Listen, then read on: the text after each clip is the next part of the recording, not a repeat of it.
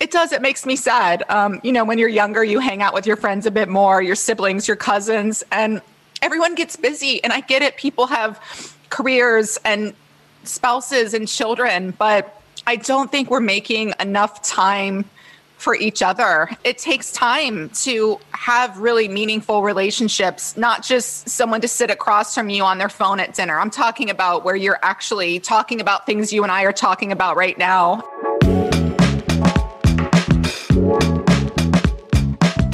Welcome to The Ziglar Show, a top ranked all time career podcast in Apple Podcasts. I'm your host, Kevin Miller.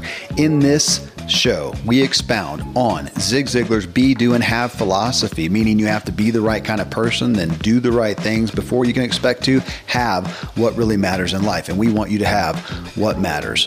Also, check out my podcast, What Drives You, where we talk with people who have reached impressive achievements to ask what drove them, good and bad. And we dig into the very motives that drive us all with the goal of clarifying just what is driving you. Then, in my True Life podcast, we want to get you fully functioning physically so your body doesn't hold you back. You can find all three of my shows in Apple Podcasts. Just search for Kevin Miller or go to my website, kevinmiller.co. And if you're new to The Ziglar Show, I invite you to visit Ziglar.com. Connect with Tom Ziglar and the Ziglar family about upcoming events and how they can come alongside you and help you inspire your true performance. Kate Eckman is my guest today, and her story is she looked to be doing it all right. She'd succeeded as a competitive swimmer, a model, a TV anchor, and a broadcast journalist. Then, in a short span of time, two very close relationships, actually romantic relationships in her life, committed suicide. And Kate found herself in tears at the pharmacy counter, grasping for anti anxiety meds, and knew things were not okay. Well, this began a significantly new trajectory of her life with a focus on our spirit. If you want a fit, strong, and resilient body, you nourish it, you exercise it, you allow it time to recover. How about your spirit, your mindset, your emotions, your very soul? Are you working out working it out, those things out daily in order to keep them fit and resilient. She recently published a book titled The Full Spirit Workout, a 10 step system to shed your self doubt, strengthen your spiritual core, and create a fun and fulfilling life. In this episode, I walk with Kate through the pitfalls that we all encounter in being strong and at peace with our self worth and our confidence and our self doubt and how we compare ourselves to other and the struggle between our external and internal lives. As you'll hear, Kate has a lot of wisdom to offer, but in just a, a really raw and compassionate spirit. We hit some profound points. We laughed, and there was some crying, as you'll hear. Uh, you can find Kate for more at kateeckman.tv and also at thefullspiritworkout.com.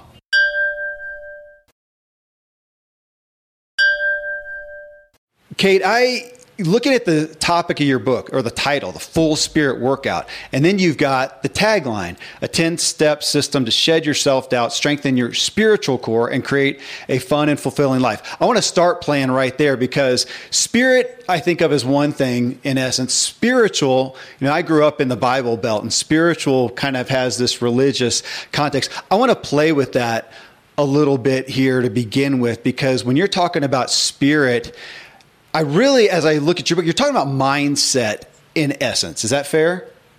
Yeah, and I think our spirit is who we really are, and and and being spiritually fit is is the courage to be that. The the polished put together person we all present to the world yeah. and the messy person just trying to keep it all together behind the scenes. You know he or she is so lovable and relatable and authentic. And i think the more we can lean into our authentic selves and being who we authentically need to be is is it's is a spirit. And our spirits can't be criticized or rejected or overlooked. And and that's such a beautiful place to dwell. And I, I, think we need to spend a lot more time there. And you know in our world so much emphasis is placed on the physical. Yeah. and a lot less emphasis is placed on our attitudinal muscles our mental emotional spiritual health. And that's why this this book came about. And it was so important for me to build the the confidence and the resilience and the optimism from within that can weather any storm because sadly the chaos and uncertainty and an absolute insanity of the world isn't going anywhere. And so it really is up to us to to get really fit on the inside. Well, we're at a time when, and I didn't pull up the stats, but you know them as well as I do. I think most people do. If you look at the media at all, that from a mental health standpoint, we're not in a great place um, today, coming out of the pandemic. And I just had a conversation at my home about, for some reason, Colorado, where I live, which I think is like one of the most inspiring places ever. We have one of the highest suicide rates and mental health issues. I wasn't, I honestly was not aware. And so my wife was talking to my kids about it, my older kids especially.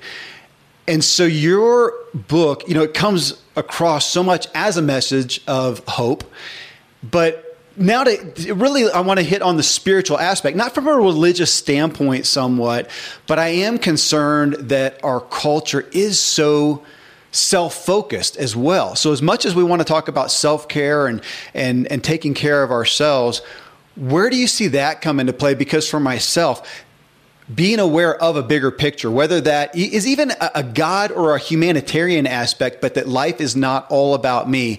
How do you feel that plays in?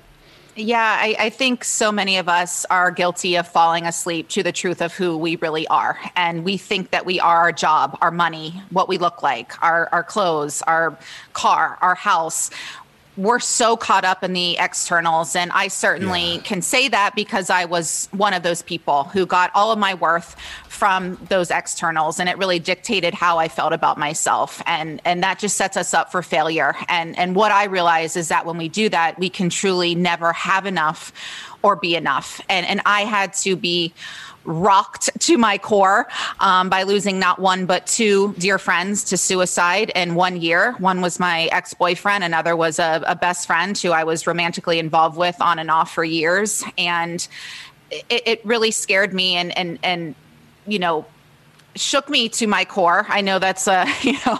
Um, just doesn't even really sum up what it what it did to me. Um, and not only dealing with the the grief of losing these two beautiful souls, but also really making me look at the way I was choosing to live my life. And um, I think a lot of us you know play lip service to spirituality or getting fit on the inside or or these concepts and it's you know cute to post about it on Instagram or whatever but um we don't spend enough time there. And and the reason i know that is because of, of, our culture and and we're you know even subconsciously plugged into these societal standards we don't even believe in. We're insatiable.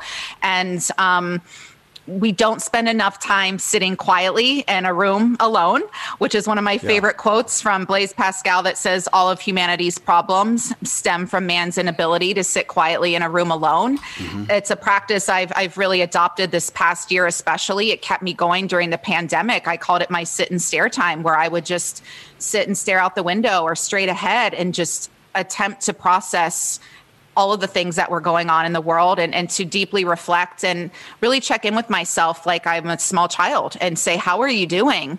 What's working? What isn't? What can I do for you? And then even acknowledging myself and saying, I'm really proud of you. You know, you're writing a, book during a global pandemic, you're in isolation on top of isolation. Yeah. You know, good job. Um, but I think the more that we can really make our, our spiritual fitness and our and beefing up our mental and emotional muscles not just for ourselves but for the betterment of the people around us our family our, our organizations causes greater than ourselves the better. Because I, I, don't know if you've experienced but i have and, and certainly in my clients you can collect all the shiny objects. You can do all the so-called right things. I, I mean i work with people billionaires and they still don't feel fulfilled. Yeah. and so it really is a testament to to working on the inside and not just talking about it but doing the practices. And then that's why i put this whole program together and made it fun and and not just talk about it but here here's the tools here's the exercises you can actually do. And like physical exercise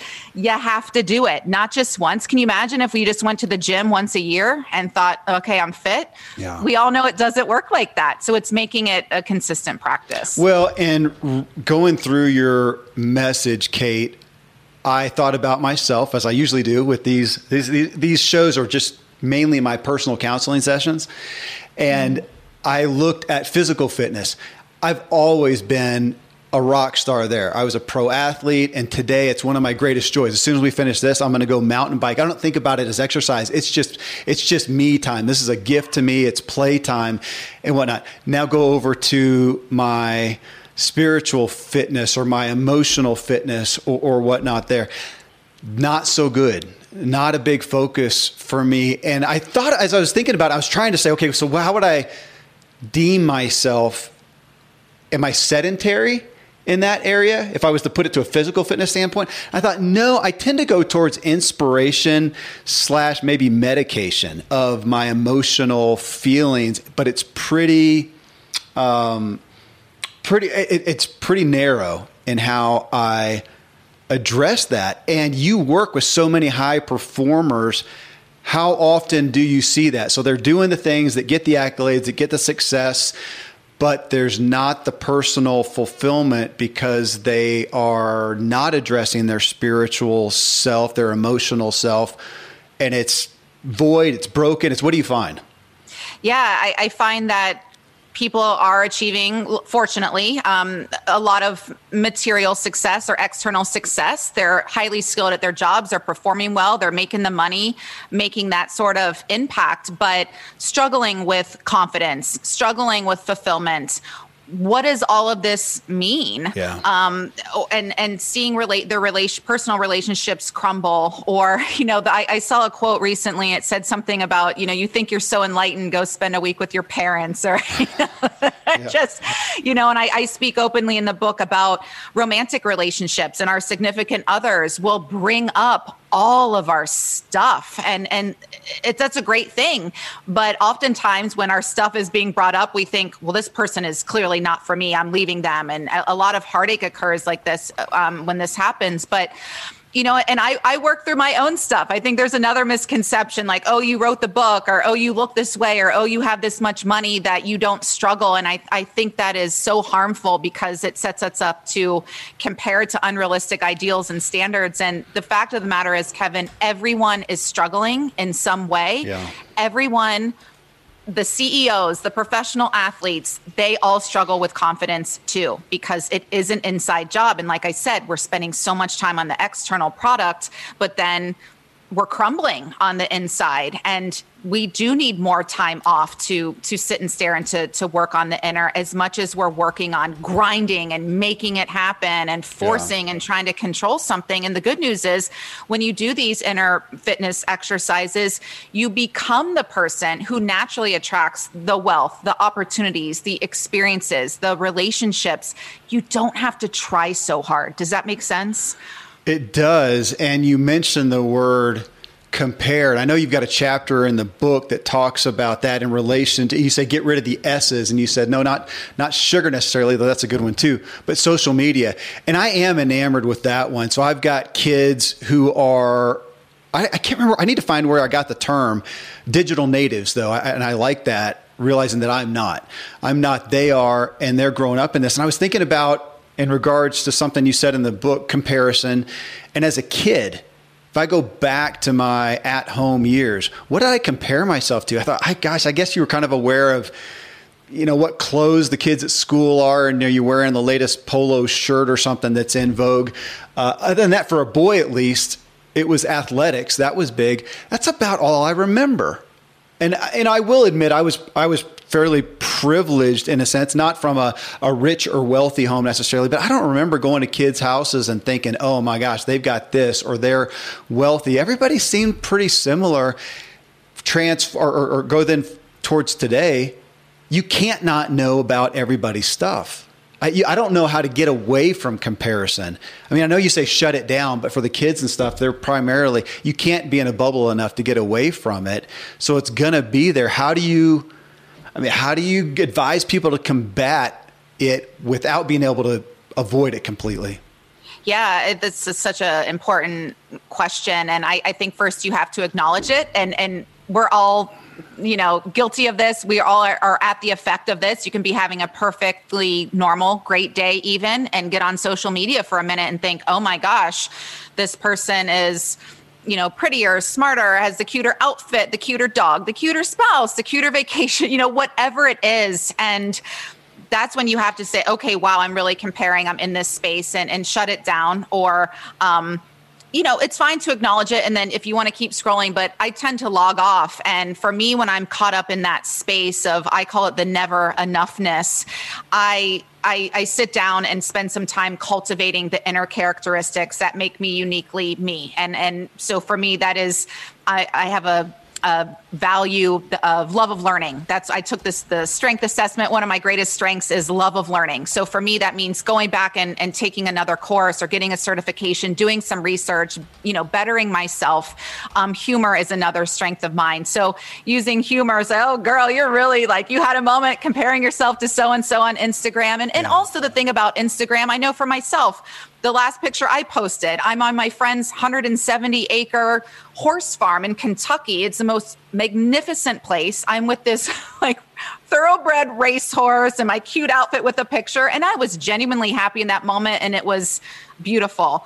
And, you know, the next day, I didn't feel so great, but I'm not posting on Instagram, you know, yeah. not looking cute and and hey, I'm having a bad day. I mean, I think it's good to be honest about it, but I think the more that we can consciously shift back into our own inner characteristics and, and cultivate kindness and compassion. When I'm bummed out too, I have I always have note cards and things on hand, and I'll write someone like you a note. Hey, thanks so much for having me on the show, and um, doing something to brighten someone else's day. And again, taking the focus off of myself and placing yeah. it on others. I'm like, you're spinning out. You're having a bad day. You think your life sucks. Go volunteer at a homeless shelter. Go read to the blind. Go help children who don't have all of their limbs because they were born without them. Your energy and perspective will shift really, really quickly. I grew up with a psychologist dad, and that was one of his primary treatments, I would say. You feeling depressed, you're feeling despairing, go serve someone else. And my gosh, yeah, it's just so rare. I think a lot of people don't even know where to turn to uh, for that. But I, I do want to hit Kate. So I was I was doing my homework actually today, seeing some of the latest stuff that you've posted. I want to pull out a couple and just kind of dig in where I know it's difficult for us. So, Facebook, you had a quote uh, from you said, base your self worth on who you are and your inherent value as a human being rather than what others think of how much you achieve. So, man, I look at that and it's one of those I you know, I want to cheer for, and yet realize how just dramatically difficult it is. It is. It actually made me think of so a guy like Daniel, uh, Rabbi Daniel Lapin. He has a book. Oh, he has a bunch of books, but one is "Thou Shalt Prosper," and he's very outspoken about money and the value of money. He says money's great. It's it's a certificate of appreciation. If you provide value, you should do that. But that's also dangerous, I think, because if we are not getting the money that we think we should, if we're not getting the success, the acclaim, the affirmation, the opportunity, all these things, we tend to think, well, I must not equate to that much value to people. And so, as much as I want to separate from that somewhat and say, gosh, I, I am enough, like your quote talks about, it almost feels impossible to totally do it from the world. And, and, I think to some degree we can't, but there's a tension there to hold in balance. And I think the reality of doing so is is so intangibly hard for folks. Yeah.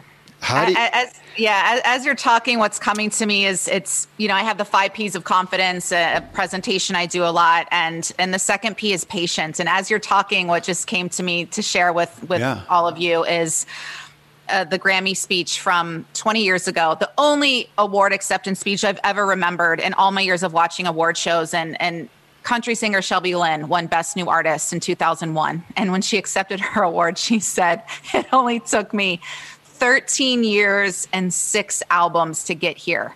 Wow. Best New Artist. I mean, she, wow. And and i and she was a little gracious but snarky and i appreciated it. And i she also said you know for me it's always been all about the music meaning she wasn't into some gimmick. She's not dressing half naked to you know the shock value or to sell records and things like that. And that's also a testament to someone who had a really strong why. Her why was the music and committed to her type of music and, and, and writing meaningful songs and it didn't happen overnight. I mean, 13 years to win an award, and maybe you never win an award, certainly a Grammy. Yeah. But I, I, think that we all want this overnight success, or, you know, people have seen me on a cover of a magazine, or like you write the book and they say, I want that. And I, I want to look at most people and say, no, you don't. You don't want to deal with all the rejection that I've been through. You don't want to sit by yourself for four months and just write and and make little money doing it. You know what i mean? Books are not big money makers unless you're a massive celebrity. Yeah. um, I had a really strong why, though. I wrote the book for my two friends who, who died of suicide and for everyone who struggles with mental health, which turns out is everyone. All of us struggle with mental health in some way, yeah. shape, or form. So I just say to people, I, I know that it isn't easy. It's a simple concept to base your self worth on, on who you are and your inherent value as a human. It's a much different thing to put that into practice and, and truly believe it. You know, we have to actually believe the things that we are saying and the things that we are posting. And this takes practice.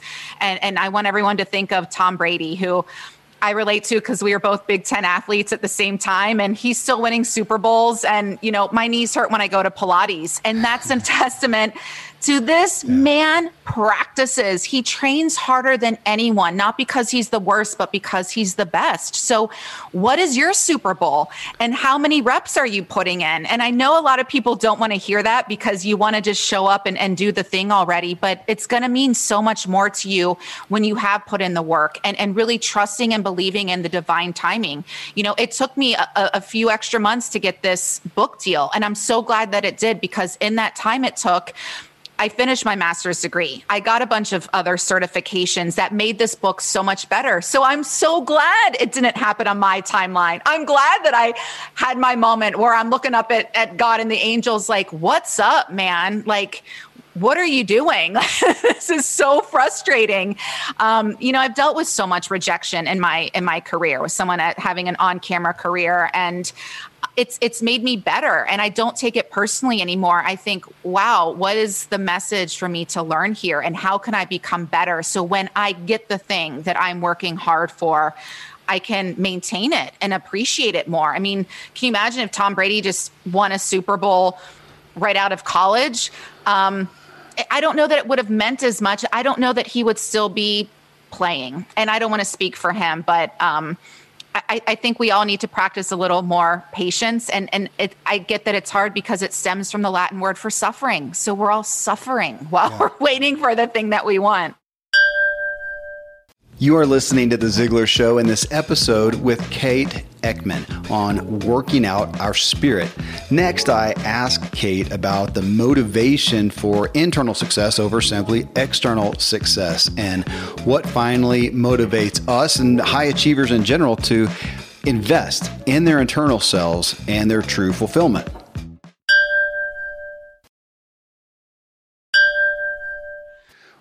Let's compare the external success and the internal success from a motivation aspect. I mean, we can all we all there's plenty of motivation to go after the external success. Maybe it's it's it's complete motivation to go after art. We live in a world that motivates us to go after that. When you find people like your work with, again, I'm going to say, you know, top performers, whether it's executives or athletes or, or whatnot, they have done that. What brings them to wanting that in, inner success. Kind of like you. So you're going along you're doing that and you're a you know elite swimmer and you're a a model and an executive coach and a, a broadcast journalist and all these things. And then you have this incident that happens. You have two friends uh, commit suicide two people close to you and that gave you i think you used the word a minute ago a cause. You found a cause that drove you to this desire for, I want more than the external fulfillment, I want inner. So for those who are out there, well, I, I should say to those top performers, do you generally find something happens to them? There is some catalyst that sparks and says, I this isn't doing it. I, I, I need more. Yeah, and I think we're also insatiable because you get the thing, you win the NBA championship, you get the million dollar contract, you get whatever your thing is. And you're happy for 15, 20 minutes. And then it's on to the next thing and the next thing and the next thing. And there's there's nothing wrong with wanting success and wanting more. But when is it enough? And I think people we become addicted and, and we don't know when enough is enough. And then it's, you know, I had a client recently say to me, I can close another $10 million deal. And then what? I don't need another house. I don't need another Ferrari. I don't need another whatever. He said, I don't feel fulfilled. What does all of this mean? And he had a massive health scare. So you, this is to answer your question too. He was in his 40s, had a massive heart attack, could have died. And he thought, what am I going to leave behind to my children for them to remember me by? Some money? Okay.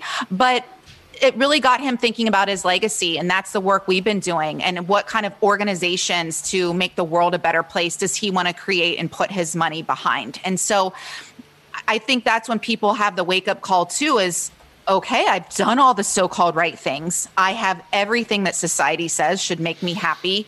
Why am i not happy? And you know, even the research says, and my own life has certainly dictated this, all of these things that think are going to make us happy don't actually move the needle on our well being. What moves the needle, according to science and according to my own life, and probably your life too, things like sleep, exercise, you're going mountain biking, time affluence, having the time to do what you actually want to do social connection, what we're doing right here. This conversation is lighting me up genuinely more than being on a cover of a magazine or making some money. Both of those things are great, but they're so fleeting. This connection, especially if we build on it, increases our well being for forever if we keep in touch, especially, um, or, or, just this, it, it's going to keep me going for a long time. Um, acts of kindness and service, and my personal favorite, a gratitude visit. And, and that's where you think of someone who has profoundly changed your life for the better, who you've never properly thanked and, and think of someone right now, whoever came to mind was perfect, and, and write them a 300 word letter of gratitude and appreciation. Call them up, say you want to come over, don't tell them why, and read them this letter. And, and what happens is your well being boosts, their well being boosts. You have this bond for life. You cry, the other person cries.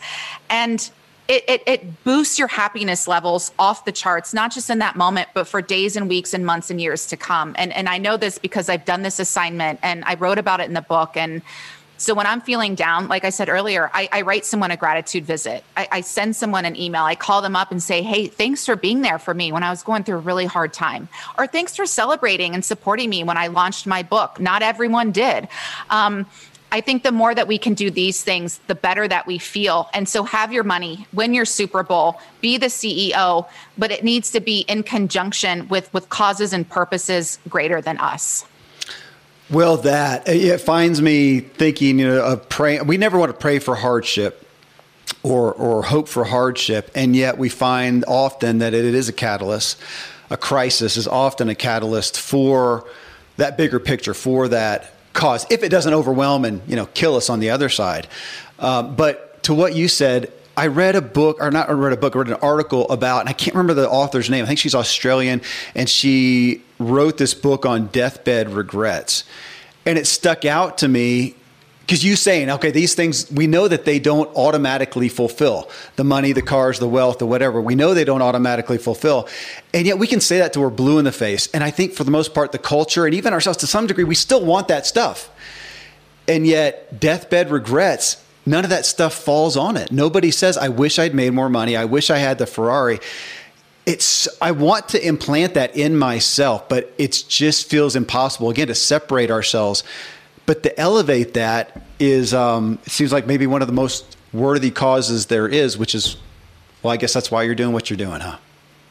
Yeah, and I'm I'm getting emotional as you're talking because I had a talk with my parents yesterday and just I had a moment I got and I'm getting sad right now because I see this all around me and I'm certainly guilty of it, but um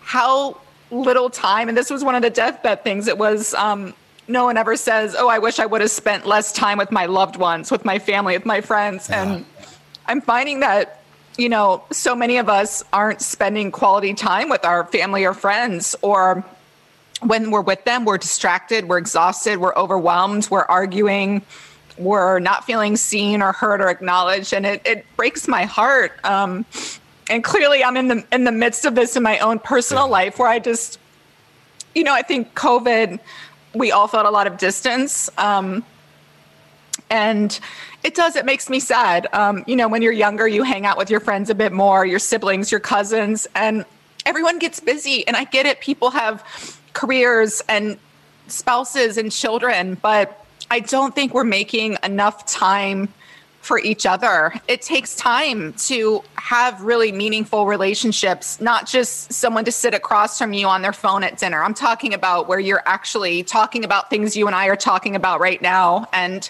you know, my dad shared with me last night, and his dad died young, but he said, I didn't even know my dad. And it made me really sad because there's a part of me that's like, I don't really know my dad either you know, on a deep, deep level, because that's how I roll. I want to know people on a deep level. And um, I'm clearly emotional about this because it's been front and center for me, and I see it all around me. Um, the lack of depth in so many relationships, and I think that we can all do a lot better. Well, you saying that, you said a second ago, Kate, you mentioned time affluence, which I feel like I should have heard that, and I have not heard that.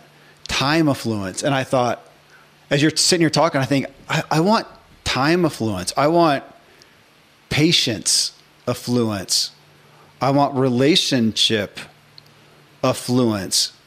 We don't post about that on Instagram and Facebook and Twitter. And yet, you talking about that, I, I, don't know what it is. I need to dig into it more, Kate. I, I have, so I've got kids ranging now from 27 to nine, I think, eight or nine. And I have two boys that are 14 or 15 and 16. And I recently, a few times, like the little Facebook thing will come up, memories, and it shows me the, the little boys they are. And I still have a little boy too. I've still got a 10 year old. And realizing that that little, little boys that they were are gone.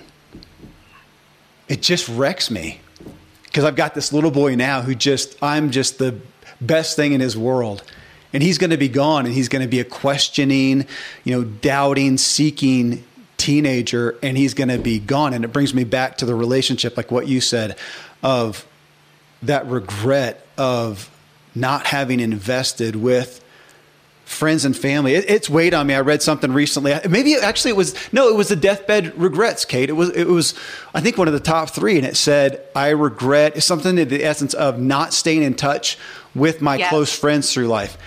Yes. I, I, that has been weighing on me, and I haven't done anything about it yet because I have s- people who were so profound in my life that I haven't talked to in years. And, and I don't, I have no reason why other than lack of time affluence. I'm just busy doing what? What does it add up to? I'm gonna have a hard time walking away from this, figuring out what to do after this interview. Um, yeah, and I, I, I think um, but see now it's in your consciousness and i think then you just ask, your, yeah. ask yourself am i willing to stay in better touch with the people I care about. Or then what I hear from people too is, well, it's been so long, it feels disingenuous to reach out to Kevin after so many years. And I'm like, why? Anyone who called me up right now just said, hey, I was thinking of you. How are you doing? Or congrats on this. Or I heard you lost that. Um, I'm never gonna, I'm, I'm, sure you too, I'm never gonna say, like, why are you reaching out to me? It's gonna be like, thank you so much for reaching out. I had someone recently do that and say, hey, you don't even need to get back to me. Just like much love and respect to you for your book. And I see how hard you're working and congratulations. And just those little acknowledgments, how I, I love the little voice text that you can send. It's a little more personable or even just yeah. sending a text. But, you know, people say they don't have time, but then you just were on Instagram for two hours mindlessly, or I don't have time for exercise. And I say, well, I don't have time to be angry. I don't have time to, you know, raise my voice with my loved ones because I'm, you know, Gosh, overstressed, yeah. or I don't have time to, you know, not do the work that I'm here to do on the planet. So I, I think this is a moment of clarity and, and asking ourselves, who do I want to be? What kind of life and impact do I want to have? And yeah, I, I, I think that we all think we're going to live forever. And we're all, you know, lucky to wake up every day. And this is a, a, moment to really check in with ourselves. As I like to say, it's not midnight yet, but it's 1145. And we need to get it together and, and start making um, commitments to ourselves. And that's why it's so important to have accountability therapist, coach, friend. Um, you know, and and check in in a meaningful way with each other. And I I I have had many heartbroken moments thinking, you know, um, if if my friends weren't keeping everything to themselves in the name of quote unquote being a man and that stiff upper lip yeah. um, they would still be here. I think if they had different tools, um, they would still be here. I think if more of us noticed some things and i mean they hit it well but reached out even if we were being annoying like hey kevin how you doing hey kevin how you doing and not that maybe that would have stopped anything but i think I think everyone feels alone um, in some way, even if they're surrounded by a household of people. Um, and I think we can check on each other a bit more. Well, what you just said there was your latest Twitter post, or one of the recent ones that I saw. You said the world's most common question, Are you okay? The most common response, I'm fine. Uh, and I thought about that. I really strive in the passing to not do the, Hey, how you doing? Because I realize I, I'm not asking. I don't really want to hear. And, and, so if that's the case, don't say that. So I'll try to say, hey, good morning, good afternoon, whatever, to not ask that because I'm not really asking. And it frustrates me that we do that. Because you said how we often really feel is sad, depressed, anxious, angry, uncertain, fearful, and alone. And yet, who do we have to share that with? I mean, what do you say to that, to people who hear that and hear the message and go, I don't have anyone to share it with? Is it simple as, you know, go find somebody or, or pay for it? There's counseling. Yeah, there's counseling and there's there's plenty of organizations and hotlines and you know yeah. there's a suicide prevention hotline and and maybe you're not at that level but there's there's plenty of organizations to reach out to if you feel that you don't have a friend or family member. Yeah. I, I think sometimes we feel like a burden or we don't want to seem quote unquote negative. Um, but it is so important to just keep it real. I mean, even to me, I'm like crying in this interview because I'm exhausted. I'm dealing with some personal stuff. I'm in the middle, you know, of a press. There's just a press tour. There's just there's so much going on, and then you yeah. know, jobs. I'm moving, all the things. But I think for me, it's I focus on showing up. I'm here. I'm showing up. I focus yeah. on connecting with you, the host, being genuine and, and vulnerable. And for me, it's not about saying some perfect thing or inspirational, motivational. I think it's for all of us about being real and people resonate with you being real because so few people are being real. Because we got to like oh you got to present a certain way or pretend this. And as i tell my coaching clients you know this is a non this is a no pretend zone. You need to just really be who you are and and be free. And and then you're able to show yeah. up more fully for for the people around you.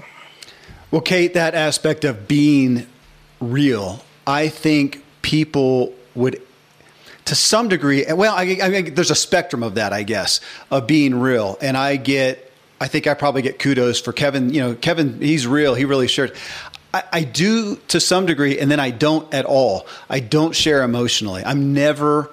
Uh, this is an honest statement. I, I, am not ever real emotionally, and I'm dealing with that today at 50 years old. That I have never been aware of myself emotionally, much less to anyone else. I, I can't even, you know, uh, conceive of my own emotions that well, and therefore don't share them otherwise, which really hurts intimacy. Instagram, your post there hits right on this. It says, when we are in that place of loneliness, fear, sadness, and discomfort, it's important not to try to jump right to gratitude or positivity.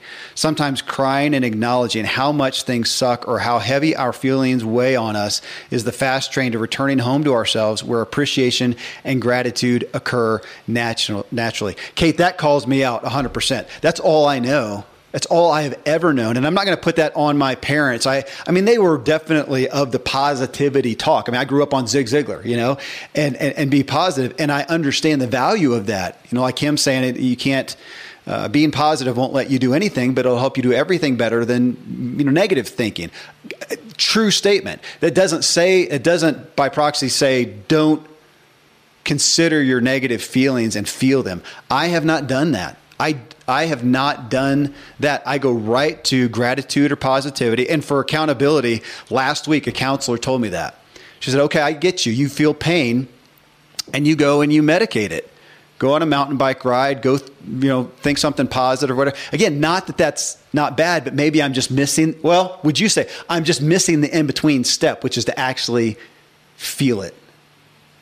Yeah and and let it out and release it from your body because you know you're you're carrying something it's like extra weight we're all again we're all familiar with oh we got a little extra belly fat or something yeah. that's not healthy we we should shed but the same with what you're talking about and how heavy that weighs on you and you probably don't even know the depths of how heavy it is or that you know one day it could just explode and come out but it's just it's so much extra weight you don't need to carry. And when you vocalize it or or maybe for you starting with baby steps and journaling it out and that's you yeah. know i have a lot of journaling exercises in the book where get all those feelings out you know ask yourself these deep meaningful questions but it needs to be released from the body because it can um, cause disease or illness and, and just really weigh us down. Just like extra physical weight weighs us down and isn't healthy to carry around in the body. And I think just starting with your willingness. I mean, I'm hearing that you're you're willing to explore this and look at this. And then I think for me, I look at someone like you and I, I think, wow, like how great that you on one hand, how great you can keep it all in and you're you're not crying in an interview, for instance.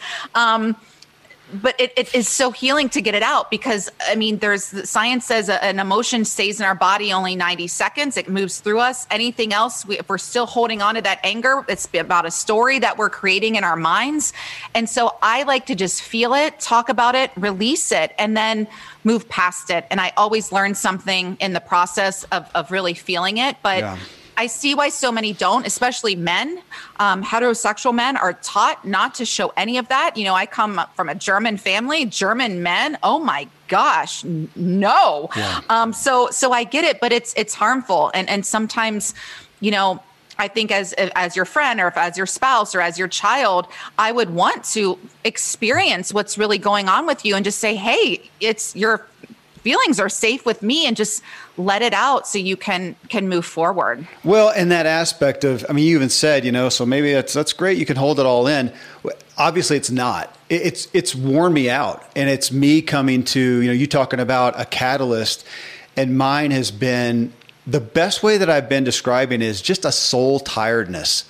And it's not everything. It's not, it's not overall. I don't look and, and regret where I am in life and my family and so many relationships and accomplishments and health. There's great stuff and there's no caveat. Those are great, period. And yet there's some aspect, some piece of me on the spectrum that has realized, oh my gosh, I'm worn out. I'm worn out. And I'm not crying on here because I don't really know how. It's it's just not a, an opening. I mean, I know how to do. I know how to do. Uh, uh I can do push-ups and pull-ups and mountain biking and do well at last week's duathlon and lots of things that I have done my workouts in and, and I can do. That's not one I know how to do. And I've, I've had to explain that to my kids when they say, gosh, yeah, daddy, you don't cry. See, guys, that's not a good thing. That's, that's not, that's not from a, a healthy standpoint. And, um, you're right, though. It's not a, I think we still have this. I, I love guys that can cry, I revere it. Uh, maybe that's the grass is greener on the other side aspect too, but I see the health. I see the health in it. I see the health in in you, which is why you're the author of this book and and leading this charge. Let me ask you a question, Kate. Because you mentioned when we are well spiritually, when we are well in the inner self, we tend to find those things that we want externally. Or we, I think you said we're attra- those things are attracted to us, right? You're obviously working a lot of times with people like me who have focused on the external and have those and now want to come back. Is it the cart before the horse? Primarily? Is that what we're yeah. living? I love that you can start at any moment and there's no right or wrong way to do it. It really is, you know, there's a spiritual principle that says our good intentions are not enough. Our willingness is everything. And as yeah. I like to say to myself or to, you know, anyone, people like you, are you willing? Are you willing to sit down starting five minutes a day and, and really connect in with your spirit and, and listen to the divine truth? I'm not talking about the ego mind that tells us where we got it wrong, where we suck, how we're not good enough. I'm talking about that divine wisdom. Some people call it God, spirit, universe, nature. Um, if you don't believe in God or a higher power, I'm sure everyone believes in nature. The, the, the intelligence, or actually, it's the wisdom that can turn an acorn into an embryo, or an acorn into an oak tree, an embryo into a baby. The flowers just know how to bloom and grow. The sun is not in competition with the stars or the rainbows everyone's just existing in all of their magic glory that is that is some divine intelligence that we can all tap into it's available to us at any time we can co-create with it whether we believe in it or not. I choose to believe in it. And, and I know that there's a force greater than myself always at work behind the scenes that I can tap into. But you have to get more practice at listening. And that requires sitting distraction free, turning all the devices off, not needing to be talking to someone at all times, and really start listening. And, and that uh, some people call it intuition, that, that intuition that says, hey, why don't you call Kevin and, and talk to him about collaborating on a project? I don't even know the answers. I don't know if you're even interested, but I'm like, all right, I'm going to reach out to Kevin and just you never know what's going to happen, but it has been my experience and it like physical exercise, it only works if you do. You got to put in the reps, but opportunities that I would have killed for years ago and strived so hard that it wasn't working out, but as I've done this work and have have made it a daily practice, I get the phone calls, I get the emails, people come to me it, it feels a lot more effortless and in the flow. I'm still working hard, but I'm just attracting the, big contracts and, and, the opportunities and the book deals and things like that. And I offer that to to everyone. You, you, don't have to try so hard. Sometimes the effort is taking your hands off the wheel mm-hmm. and, and and leaning into your trust muscle and surrendering and and just allowing things to unfold instead of controlling everything that so it's you mentioned a little bit ago and you just said again just you know sitting alone in, in a sense the quote by blaise pascal I, for Ziglar listeners, they should know that by now because I reference it so often. Of course, you do. I do, and it, but it's preaching to myself. I am addicted to doing by nature or, or, or by programming, either way. But I'm I'm addicted to doing and not being. And it's always been interesting to me that, that one of the movies that we own and that I could almost watch over and over and over daily is Forrest Gump. I love his being, and I didn't know what was drawing me to that. You know, my kids would ask, "Why do you like that movie?" I don't know, but I, you know, that's what spoke to me so much is just the what you just said: not controlling, not holding on, letting go. Someone who lives from the spirit. Yes. What a perfect example. Thank you for bringing that up. Yeah. He, he's a perfect illustrate. He lives from a spirit.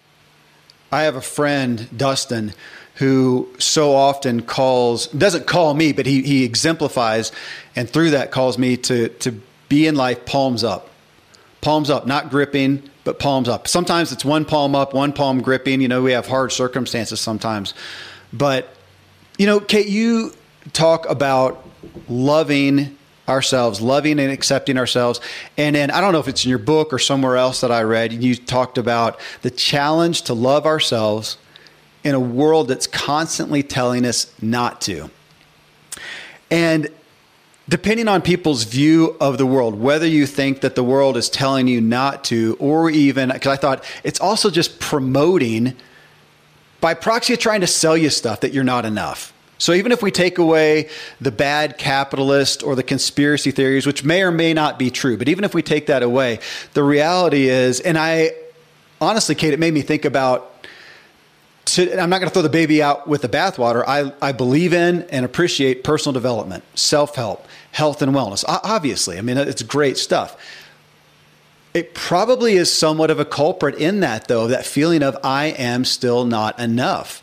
I need more, whether I need a new car, I need to be better, I need to have more money, I need to have this emotion, or I'm not enough. It's still, I mean, again, we're just like social media, we're in that world that we cannot get away from it. And so, again, I'm going to ask you about that balance of saying, okay, here I am. I am enough. I need to believe that I am enough. And I want to improve. There's, there's nothing wrong that's going to come, nothing bad that's going to come with improvement. And without the effort for improvement, I think it's hard to stay neutral. Do you?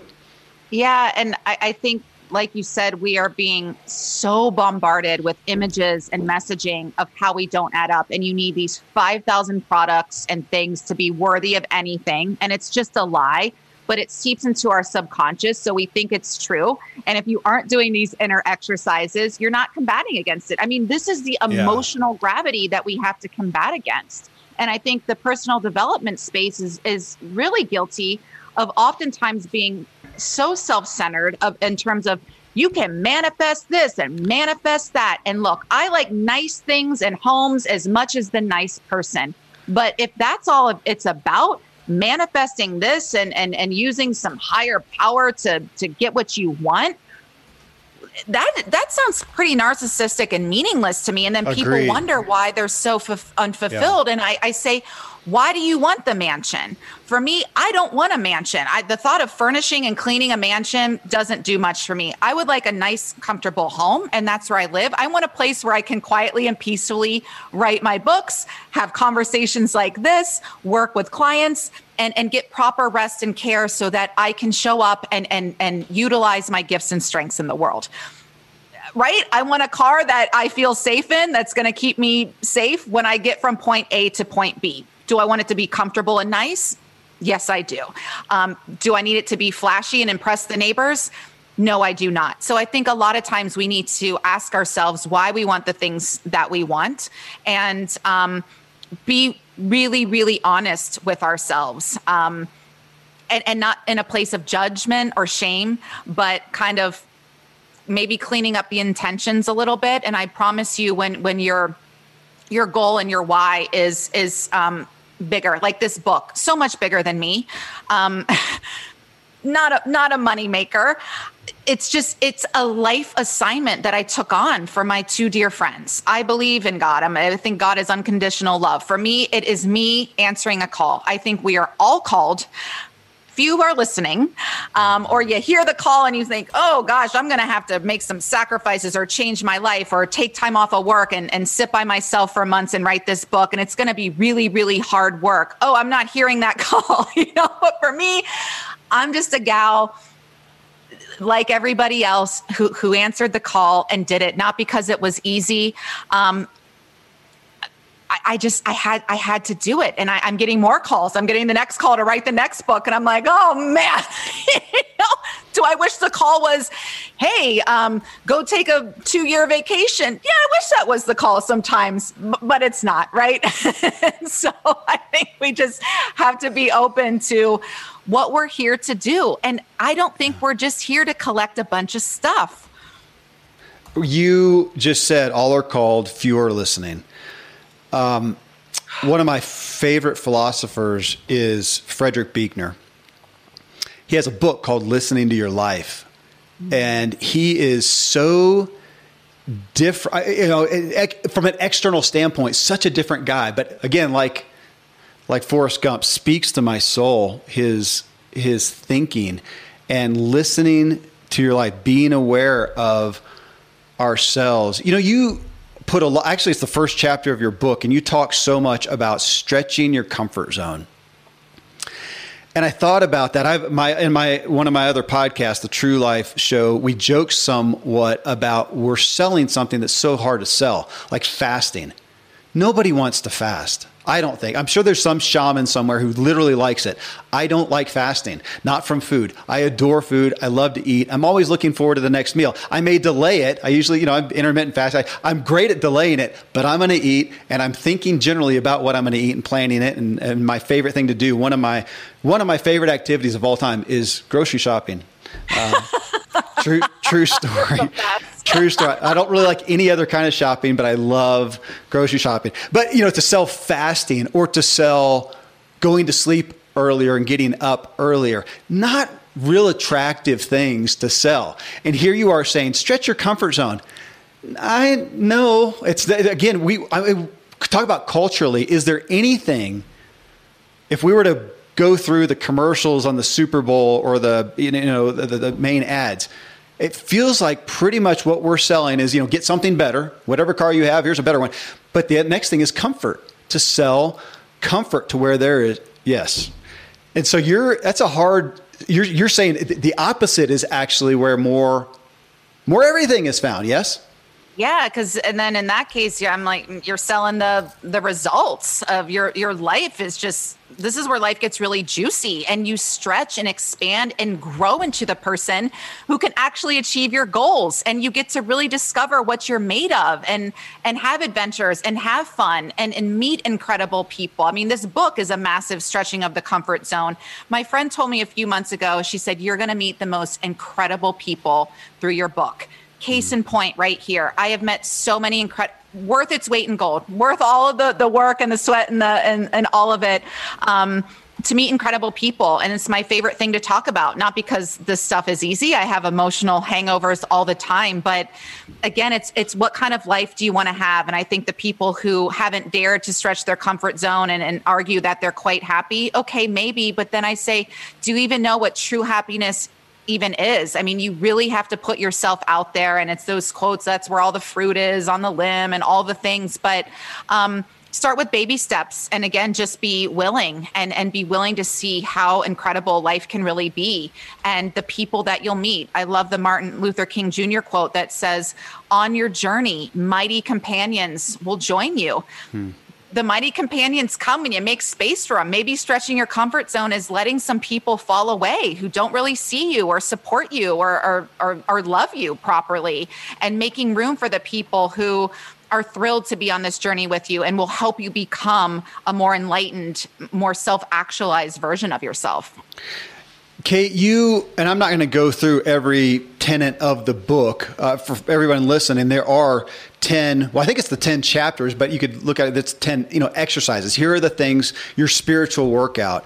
And I just mentioned the first one, stretching your comfort zone. The second one is lifting yourself up. I talked about this to a degree in a recent show, and it we have so many examples in life people probably you know on the bookshelf behind me people who somebody came actually it's one of zig ziglar's primary stories where he had a, a manager in this sales program who spoke something to him and said he actually said you know i see such a waste because you have so much potential. And that changed his life.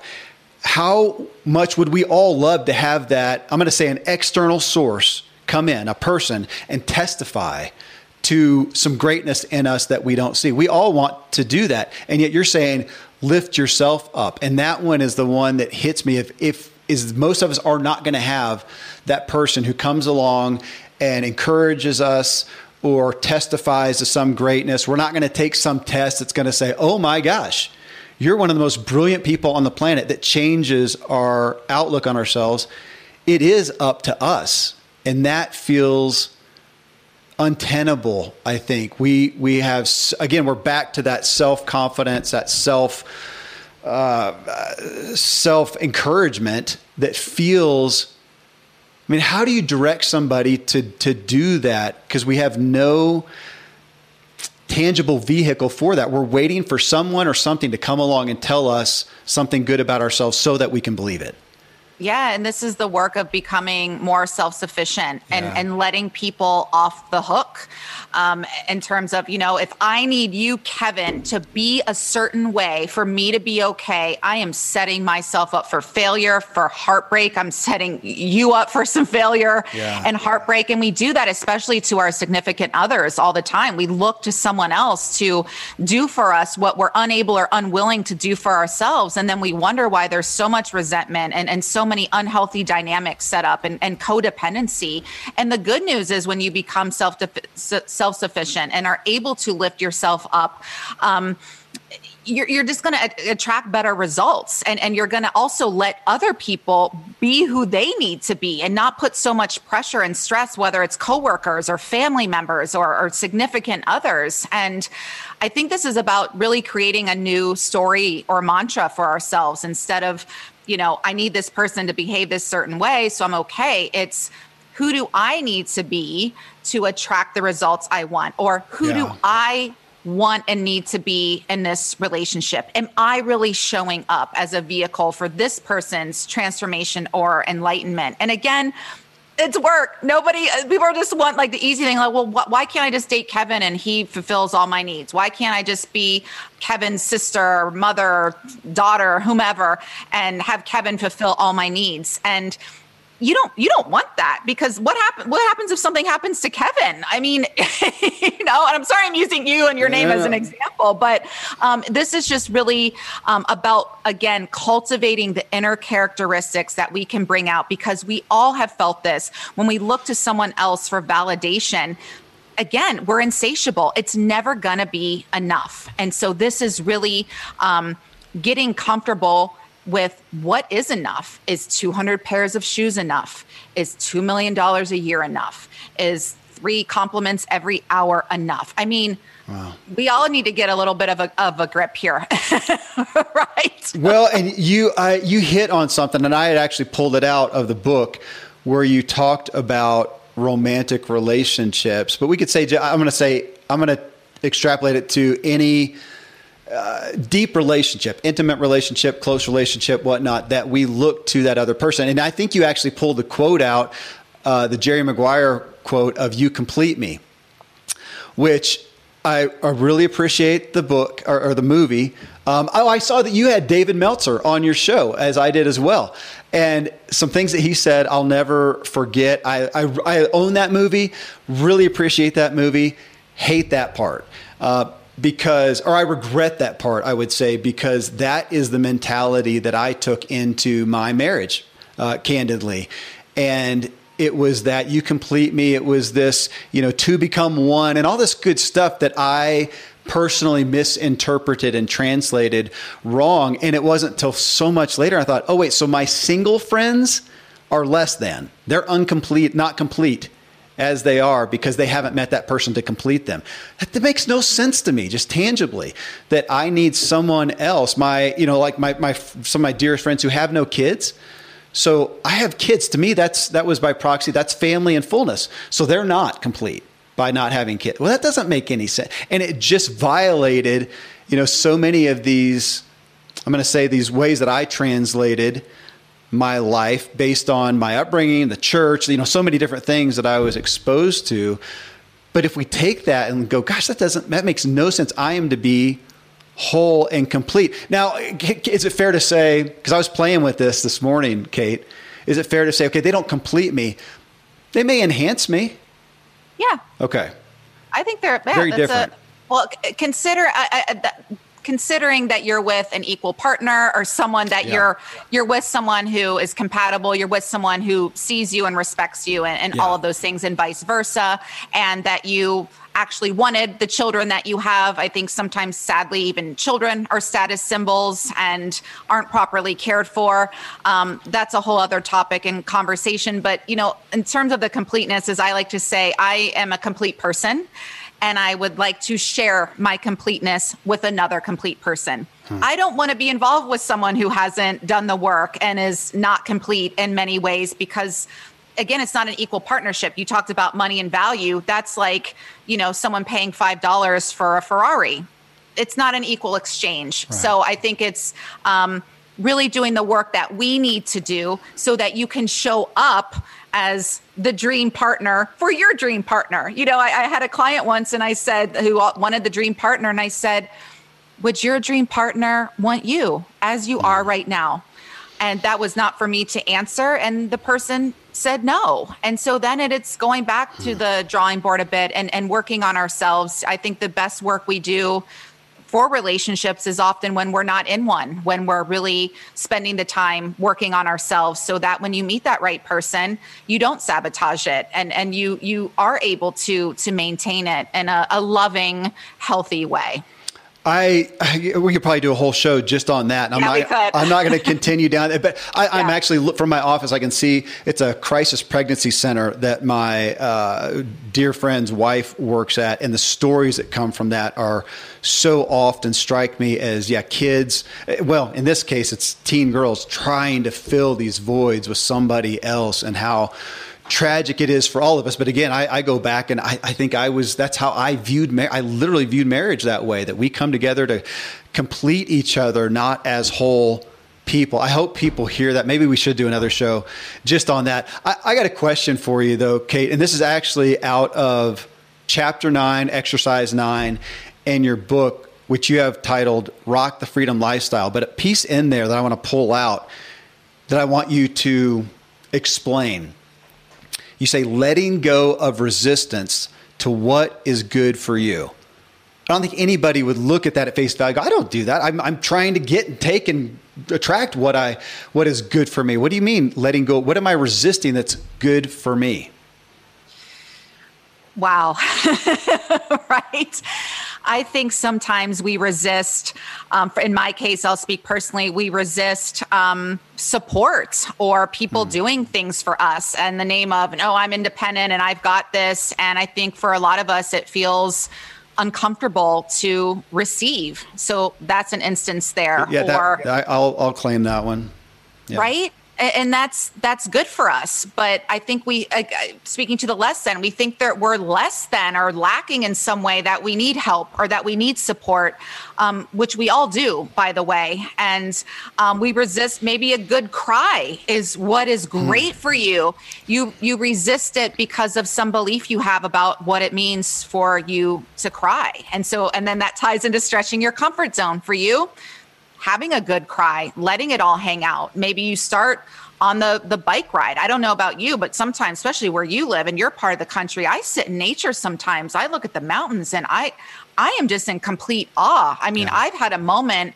I wrote a poem, you know, sitting in it's in the book too in Mount Rainier outside of Seattle in the in the snow, and I just thought this is so magnificent. It it like touched my soul. Sacred and holy and yeah. Yeah. And so maybe even for you, um, doing your exercise, being on the bike ride, but maybe it's it's pausing for a moment and not resisting what's good for you to mm. pause and take a break and get off your bike and check in and say, "Hey, how you feeling right now?" or "What's coming up for you?" And instead of like, "I'm fine" or "I'm good," you got to keep going. You got 6 miles to go, bud. Let's go. Maybe taking that moment and it's like, "Wow, I'm this is this is sad or I'm feeling this and allowing yourself to feel it rather than resisting what's good for you. And it's it's always good for us to to feel our feelings, even if it's scary, uncomfortable, unfamiliar, whatever. Um, I think we resist what's good for us when we we try to force and control and think that our our way is the highway and our way is the best way and that was me with telling the story about even getting this this book deal. And now i'm like well thank god it, it, was delayed in this way and it was on divine timing rather than on my timing. But sometimes we force and control and and we um same we're going back to relationships. Maybe it is a really really great match but you're insecure you haven't done the work. And so you're pushing and pushing and you actually end up repelling the person from you yeah. that's resisting what's what's good for you by just letting things be it's great it's that speaks to me you talking about yeah even my my bike ride. it's difficult i i'm I, I enjoy the speed. The speed's not bad, but I, I, really enjoy it. I enjoy the you know the endorphins and that it kind of shuts everything out and whatever. Yet I can get so caught up, and I think it was the recent animated movie, probably Disney or something called Soul. Have you yeah, seen it? Is that yeah. the one where where at the beginning, especially the the one of the characters consistently says "look up"?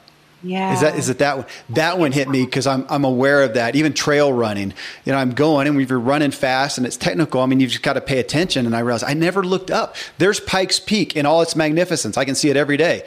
I never looked at it. I, I, and if I stop, it's a postcard. It's a postcard. Oh, I've been. I can't believe that's where you live. it's uh well, I actually changed offices. This was a quieter one, but my old one on the other side of of the our office building here looks out on Pikes Peak. So I'll see it in all its glory today. I, we see it coming right out of the house and yet I'll realize that I didn't look. I was thinking about whatever, I was focused on whatever, and I didn't look up. I was resisting what is good for me. I, I, got a, I got another question for you here, and this is maybe this is a good anchor for the show, and it is out of your last chapter slash exercise that says cool down with inner calm, and you coined a little term there or uh, word confidence, uh, which I, I like. And, but you said a radical, you said radical self acceptance. Okay, it stuck out with to me again with candor last week counselor said that as i was talking about my propensity towards I mean, call it whatever you want high performance perfectionism uh, whatnot and i said i'm trying to learn to have grace with myself and he stopped there. He says, wait, wait, wait. But he says, grace, though, is still based upon the expectation of that high performance, of that perfection, as opposed to maybe a third option is just accept yourself.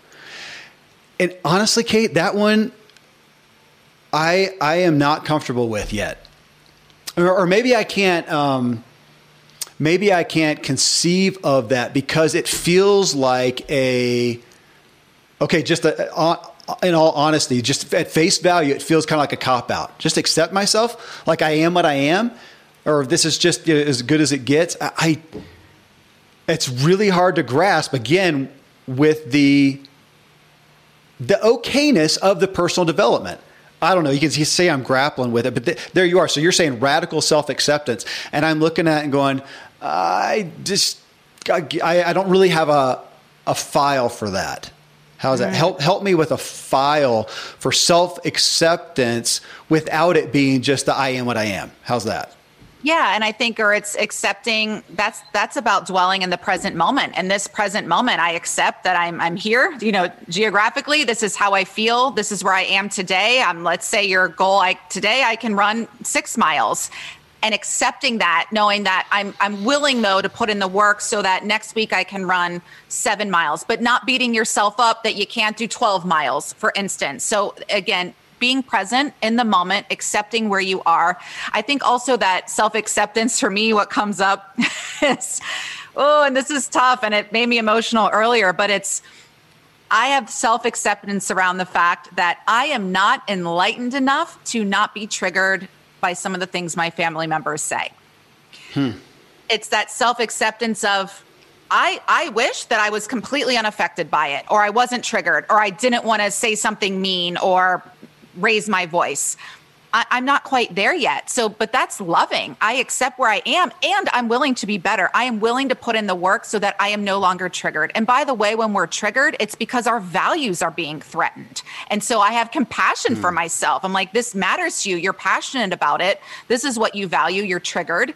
Um, but you also love these people and you don't want to hurt their feelings or, or say unkind words. You know, I value also kindness. And I'm like, I'm not always there. I'm human. I think self acceptance is accepting I am human. And some days that means I can run 10 miles, and other days I'm sleeping in until 10 a.m. because I'm exhausted and I'm accept that this is where my body is today and not always feeling the need to push ourselves to exhaustion. And it, it, it reminds me of the late, great Kobe Bryant. His book, Mamba Mentality, is, is behind me. I feel his presence and I, I look up to him and his ability to block out all of the noise. And and he has uh, said something. I'm, I'm paraphrasing, but you know, some days I show up at the arena and, and, I don't have it. I think my knees hurt, my back hurts. I don't have it, but I don't succumb to that. I, I rise above it and I, I, show up and give it my all. And so sometimes that is a self acceptance of, you know what, I'm going to show up, I'm going to do my best, I'm going to have fun.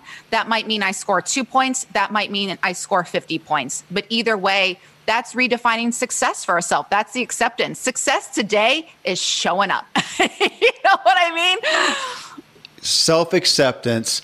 I mean, you keep coming back to that word, and yet, I is it fair to say that we often come to that and say, look, you need to accept yourself as you are, and are we limited in do we have to be limited in doing that if we are not first self aware do we miss that so often? Yes, yes. self awareness okay. is is number one, and willingness. I've said willingness a lot, yeah. but it's like today I accept this is where I am, and I am willing to do better tomorrow, or I am willing. Sometimes it's I am willing to rest tomorrow. I'm willing to take uh, the day off tomorrow because I am exhausted and accepting where I am physically. And you see that result with athletes and so many injuries because there is not this self acceptance of, I am 40 years old and my body does not work like a 20 year old anymore. And you push yourself or you, you break your leg or whatever happens. Um, and again, that's the whole resisting what's best for us. Yeah. Sometimes what's best for us is to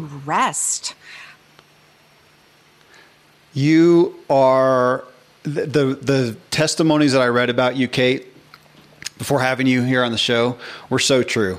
Uh, thank you for being so open, for being so honest. And thank you for your humility. I think that may be the number one thing that I appreciate in a conversation with somebody and having them on the show.